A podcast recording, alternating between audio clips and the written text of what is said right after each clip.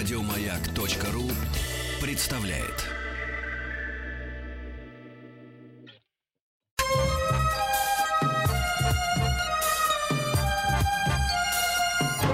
Подмосковные вечера.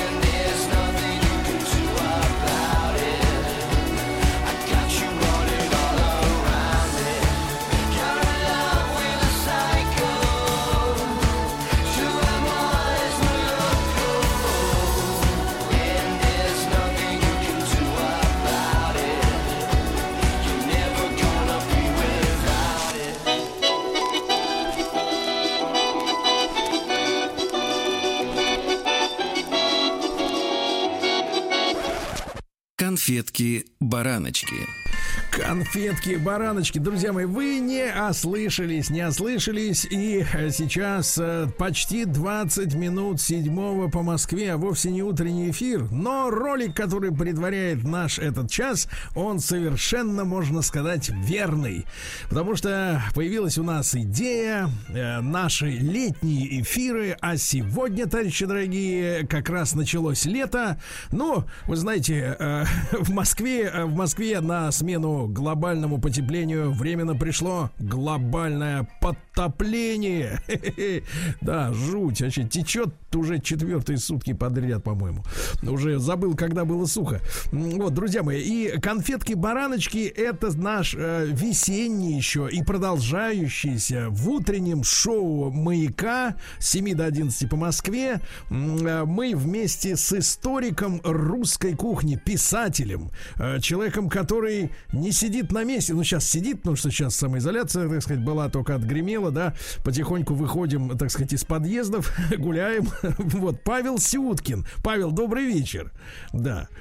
Добрый вечер, добрый вечер, друзья. Павел, да-да-да, Павел любезно согласился, пошел, можно, можно сказать, навстречу нашему управлению культуры, а, расширить свое а, присутствие в эфире «Маяка», и помимо а, своих познавательных лекций, а, которые, значит, каждую среду можно в утреннем эфире слушать, в прямом эфире, да-да-да, а затем в подкастах, когда вам будет удобно, в iTunes, так и называется, кон конфетки, бараночки. Но мы решили сделать еще и для нашей аудитории э, вечернюю такую программу для эрудитов. Э, для тех людей, которые, э, ну, с одной стороны, это эрудиты, с другой стороны, те, которые хотят расширить свои знания, в том числе о русской кухне. И Павел Сюткин любезно, любезно подготовил огромное количество любопытнейших вопросов для нашей аудитории истории, друзья мои. Поэтому вам прямо сейчас пригодится телефон 728-7171. Вы знаете этот номер, он не меняется ни днем, ни ночью. Э, вот, э, естественно, можно заявить о своем желании поиграть, ну, чтобы мы держали вас на заметке, взяли вас на карандаш, как говорится, при помощи нашего WhatsApp, плюс 7967 103 5533. Ну и э, почему мы вечером решили с Павлом Сюткиным поговорить о, о кухне, о еде? По простой причине, потому что кушать хочется всегда, друзья мои, да. Вот, Павел, э, вы, э, вот прежде чем мы э, кинемся в этот наш, так сказать, в котел, я вот сказал так, в котел, да, вечерний кулинарный, вот вы как знаток кухни, да, как человек, понимающий динамику кулинарии, так сказать, во времени, в пространстве, вот в это время суток, вечером, после работы, если человеку хочется хорошо, но без безвредно для организма поужинать. Вот э, что бы вы порекомендовали приготовить? Ну, из имеющихся, конечно, ингредиентов. А, ну, вы знаете, я не сторонник э, всяческих диет, а, поэтому да. я считаю, что если мужчина после работы приехал домой, то жена его должна встретить, э, ну, не то что, ну, конечно, в идеале рюмочкой, так сказать, с огурчиком солененьким еще у входа. Но это уже из нашей древней истории. Вот. А вообще-то просто хорошим сытным обедом. И тут уж э, все, как говорится, что есть в печи, на стол мечи. Тут и пирог может быть, и мясо пожаренное. Ну, а когда еще, собственно говоря, вот э, э, рабочему человеку, так сказать, ну, я имею в виду, тот, который и в институте, и в школе, я не знаю, там, и в офисе работает, э, действительно насладиться едой. Не в обед же, а скоро. Да, Павел, Павел, а вот скажите, пожалуйста, зная по собственному опыту, и вот товарищи рассказывают, и младшие, и старшие, хотел у вас теоретическую базис, так сказать, и спросить, а вот пока мужик ест, и у него за щеками трещит. Где должна быть, э, где должна находиться супруга, вот пока товарищ голодный насыщается, придя с работы? Я люблю, чтобы супруга сидела передо мной и разделяла со мной еду. Вот. Хотя, конечно, я понимаю, что это такой непатриархальный подход, и я бы сказал, даже не пасконный и не домотканный.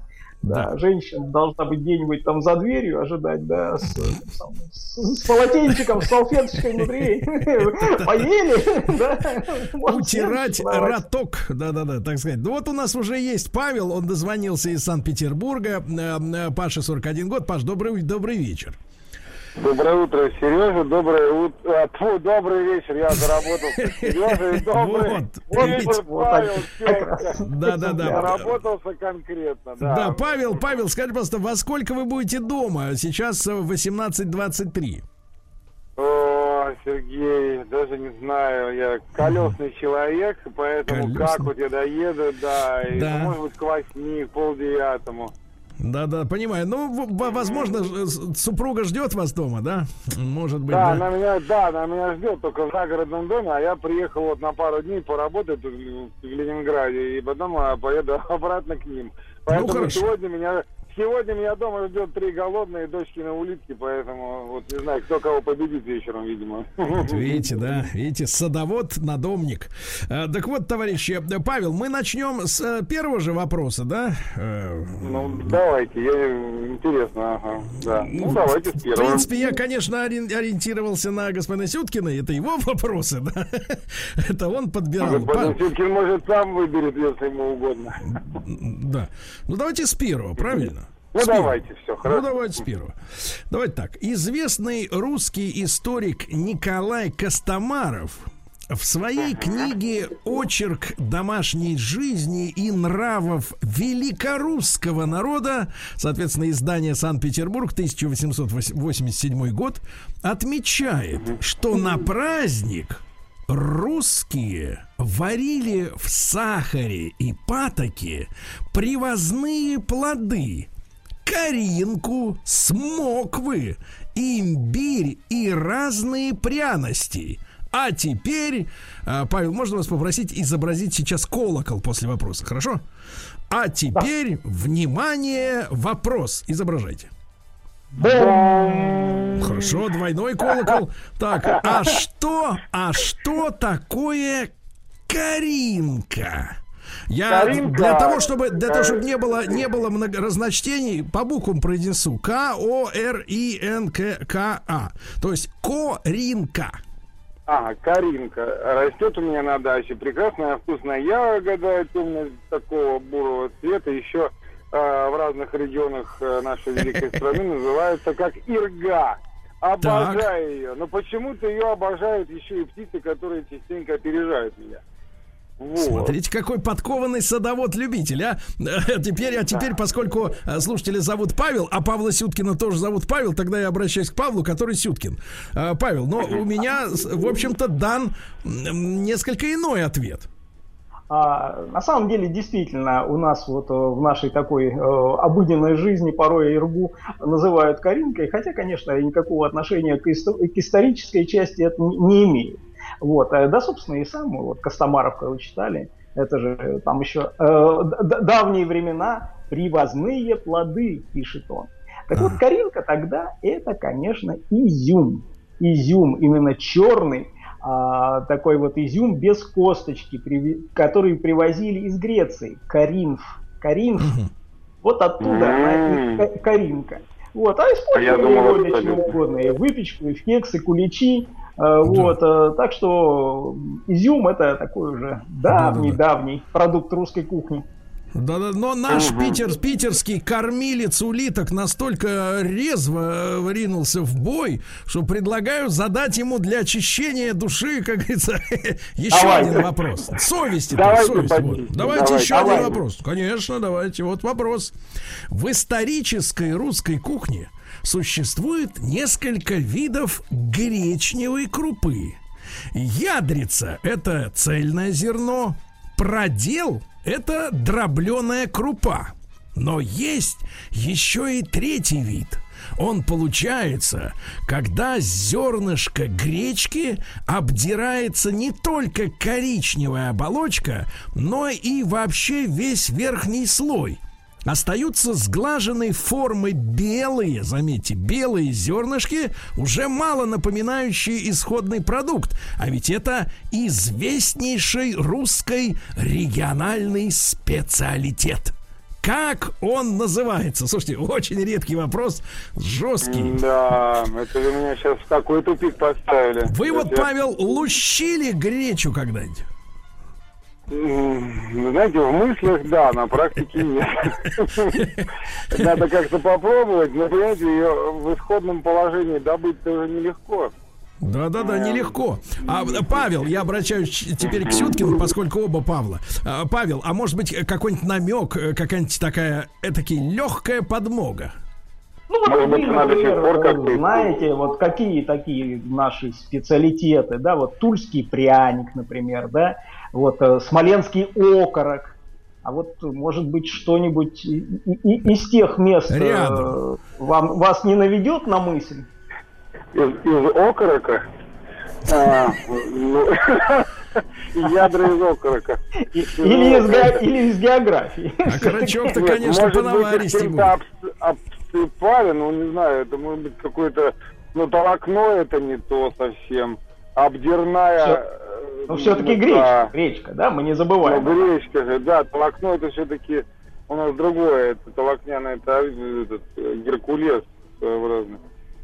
Так, вы знаете, я, ну не знаю, может Кстати, быть... Кстати, после нашего разговора про толокно, с Павлом Сюткиным, угу. я обнаружил в магазине такое толокно и прикупил себе пачку.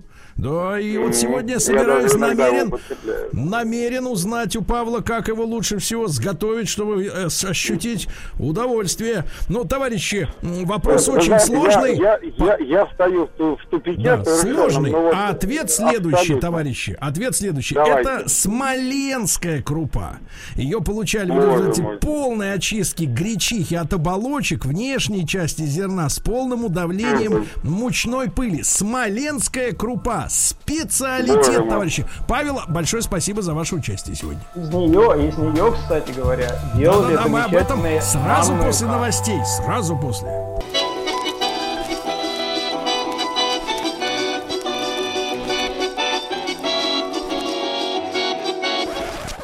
Конфетки-бараночки. Эх, такая зажигательная мелодия, ребята. Хочется прямо сказать, эх, курчавенький.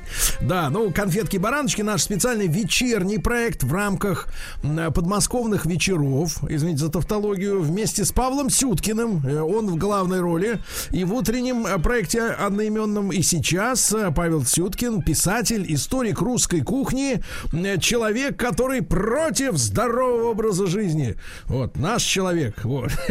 Павел, ну и наш технический регламент, да, наш технический регламент вот э, не позволил нам немножко, немножко там буквально минутку еще посвятить э, специалитету под названием Смоленская крупа, да? Ну, вот. Вещь совершенно уникальная была в нашей кухне. Вот в 19 веке ее все, наверное, знали. Там и у Малаховец она есть, и везде. Самое нежное, самое вот что можно придумать из гречки, вот представьте себе, ободрать с нее вот эту вот верхнюю Uh, ну, кожуру, да, там вот это, которая покрывает семечко, а вот внутри вот эти зародыши фактически. И вот из них варить кашу, манную, например, или гурьевскую кашу. Вкуснее этого не было ничего. А вы пробовали?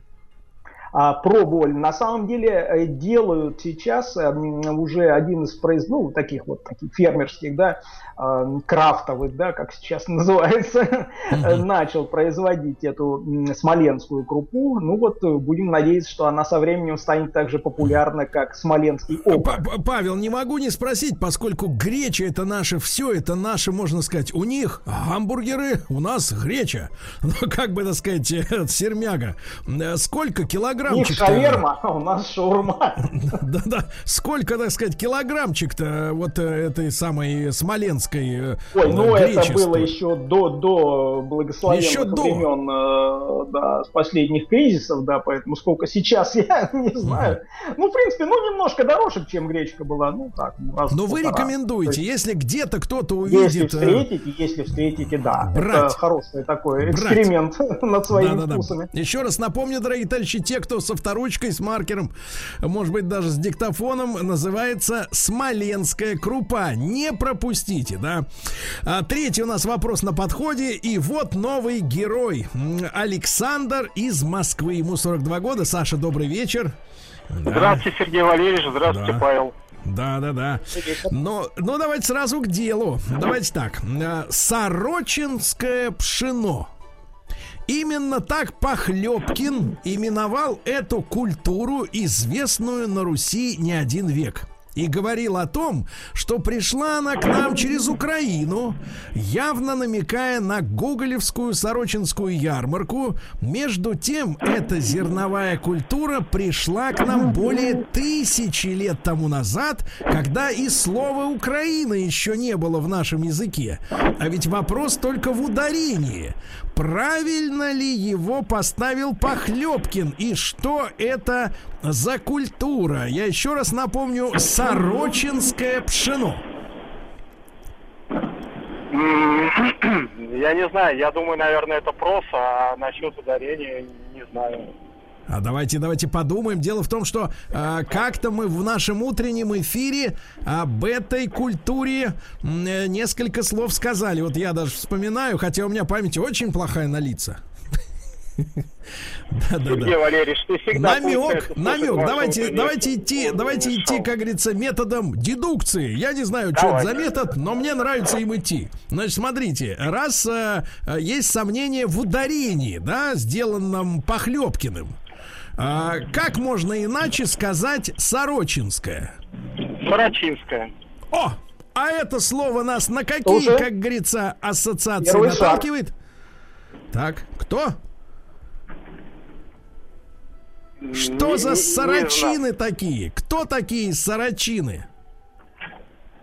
Что-то знакомое, но не помню, честно. А Сергей. А сарацины? Ну. Сарацины еще знакомили. Ну, хоть скажи, где это? Сверху, снизу, на юге, на востоке? Что за люди такие? Ну, я, я, ну, я думаю, это, в принципе, Азия. Азия, ну, в какой-то степени но, ну, но... Ну. даже и Азия. да, Павел, ну, выходите, выходите на помощь из блиндажа. Выходим на помощь Александр э, забуксовал. Конечно, э, на самом деле это рис. Рис. Вот, э, все сегодня считают, что рис это такая действительно азиатская культура, которая вообще не русская кухня. А между прочим, э, между прочим, рис уже там тысячу лет в нашей культуре кулинарной и очень даже хорошо в ней устроился. А, так вот, действительно, Похлебкин ошибся, читая старые книги, э, действительно, сорочинское, со, э, но ударение-то не ставилось там в 19 веке, вот, поэтому вот он как-то подумал на Сорочинскую ярмарку, а по сути это Сорочинская, Сороцинская. Э, в старых действительно книгах там частенько меняются вот эти э, буквы, э, вот, гласные на согласные. Так что Сарацинская, пришедшая да. от сарацинов, то есть фактически из Византии, когда там еще была там Сарацинская империя в 13 веке Э, сарацины, собственно говоря, из, известно, известны были а, там и пришли именно оттуда в наш язык. Угу. Ну давайте позволим. Спасибо, буду знать. Да, позволим Александру реабилитироваться. Да, давайте еще один вопросик. У русско-советского писателя, значит, жил и до, и после. Вот. Николая Телешова есть несколько адаптаций русских сказок. В одной из них злые татары, в Казань передаю отдельно привет, это к вам никакого отношения не имеет. Это так, так сказать, фигура речи. Так вот, в одной из них злые татары похищают дочь воеводы Всеслава по имени Крупенечка. Матери удается спасти девушку из горького плена лишь с помощью старичка-волшебника, превратившего ее в зернышко. Проговорил и исчез старичок, как будто никогда его здесь и не было. Глядит матушка и видит перед собой крупенечку, красавицу свою ненаглядную, живую и здоровую, а там, где упало малое зернышко, от шелухи его зазеленело невиданное доселе растение. О каком растении рассказывается, как говорится, в сюжете сказочном? Вот это вопрос. Вот это вопрос. А? Хороший вопрос. Хороший, да. Сколько слов таких, я смотрю, незнакомых. Телешов, Крупенечка, адаптация, ужас. Да. Это я самое, самое главное, вспомните слово татары потому что название этой группы в некоторых деревнях еще а, до сих пор звучит именно вот созвучно. Ага. Ну, я, к сожалению, в Казани не был ни разу, честно, даже не знаю, как... нет, а, напрасно, очень нет. там красиво, хорошо, и люди радушные, да, так. Рупенечка. Рупенечка. Ну, ну давайте честно, нет просто, какие мы знаем да. крупы такие наши любимые, родные Какие русские. знаем крупы? Пшеница, рожь. Пшеница, рожь. Пшеница, рожь, овес. Это ж разве крупа? Это ж Пшеница, зерна. рожь, овес. А, Крупа-то это ну, какая? Манная крупа крупа. А? Пшено, Ну, манка, Так, ну еще давай. герку- ге- ге- геркулес, Геркулес, прекрасно. Но не то. проса. Не Проса. ходил, не ходил в детский сад, чувствую, товарищ. Погоди, ты Так. вот скажи, пожалуйста, Саша, ты кушал Так. рагу овощное в детском саду смрадное? Ну, наверное, кушал, конечно. А вот чувствует, что нет, такое забыть невозможно, да. А, го- горох, прав это горох. А, горох, Го- конечно, го- да. Горох. Да, да, да. Ну, подсказали, я вспомнил, Сергей Валерьевич, что, конечно, как это можно забыть. Да. Саша, а поесть-то любишь, я при- вижу, вижу, да? Вот, а теоретически не подкован. Вот так вот. Не подкован, Так, согласен, Не подкован. Тогда подкован, прошу не Павла. Сюткина, историка русской кухни, разъяснить вопрос. Да, с э, горохом, конечно, версия была, попытка была хороша, но, но- но- но нет. Все-таки действительно, на самом деле, э, в русских деревнях до сих пор в центральной России а, есть крупа, которая называется татарка. Так, Татарка – это гречка. Это Гречка. гречка, которая э, действительно начала к нам приходить ну, сначала еще от византийских там монахов давным-давно, ну, а вот в веке так уже 16 помните незабываемый фильм «Казань брал», «Астрахань брал», вот, Мгм. вот, э, и, и с тех пор, как Иван Васильевич Грозный брал Казань, вот оттуда-то гречка и пошла Мгм. широким потоком э, на Да. Русь и стала излюбленным нашим продуктом. да, А начали сказка- лакомиться. Сказка, как известно, намек. Друзья мои, Павел Сюткин, а, историк русской кухни и его мудреные вопросы.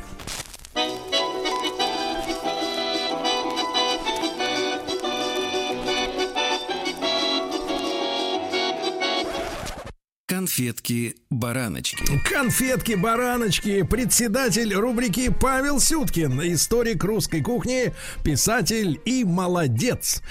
Вот, ну и что, друзья мои, есть у нас еще вопросы, их очень много. Павел человек обязательный и качественно подготовился к нашей программе. Ну и давайте поздороваемся с Ниночкой, Ниной, Ниной, давайте так, сначала официально. Нина э, из Москвы, ей всего лишь 26. Нина, доброе утро. Да. Ой, то есть добрый вечер, извините. Да. Хотел поздороваться, но, видимо, напугал. Нина, привычке, наверное. Нина. Нина, здравствуйте, здравствуйте. Вот, ну, наконец-то, да, наконец-то. Ниночка, для вас вопрос. Для вас вопрос. Вы готовы, правильно? Да, Вот. готова. Да. Многие из вас, сейчас узнаем, относятся к- ли к этим людям Нина, знают находящуюся в Третьяковской галерее картину «Апофеоз войны». Ну, это когда груда черепов среди пустыни символизирует огромную цену, которую заплатила Россия за, присо- за присоединение Средней Азии. Именно тогда Россия бросила вызов Англии, считавшей эти места своей традиционной сферой влияния. Удивительно, но одновременно как раз в 1871 году на Вологодчине открывается первый маслодельный завод. И всего уже через 20 лет его продукция завоюет Европу и более 150, э, 150 тысяч тонн вологодского масла будут отправляться в ту же Англию ежегодно. И вот вопрос, хочется даже Юлу начать крутить. А как связаны эти две вещи? Картина и масло из Вологды. А? Ну, Вот это вопрос. Не знаю, конечно, такая безумная версия. Может быть, э, как-то краски смешивали с этим маслом, там какие-то жиры добавляли. Боюсь я, боюсь, Ниночка, не на том масле, как говорится, сидели Репины и остальные, и Верещагин в частности. Вот, да. Но, но вопрос более такой вот, более человеческий, я намеку, намекну. Человеческий. Так.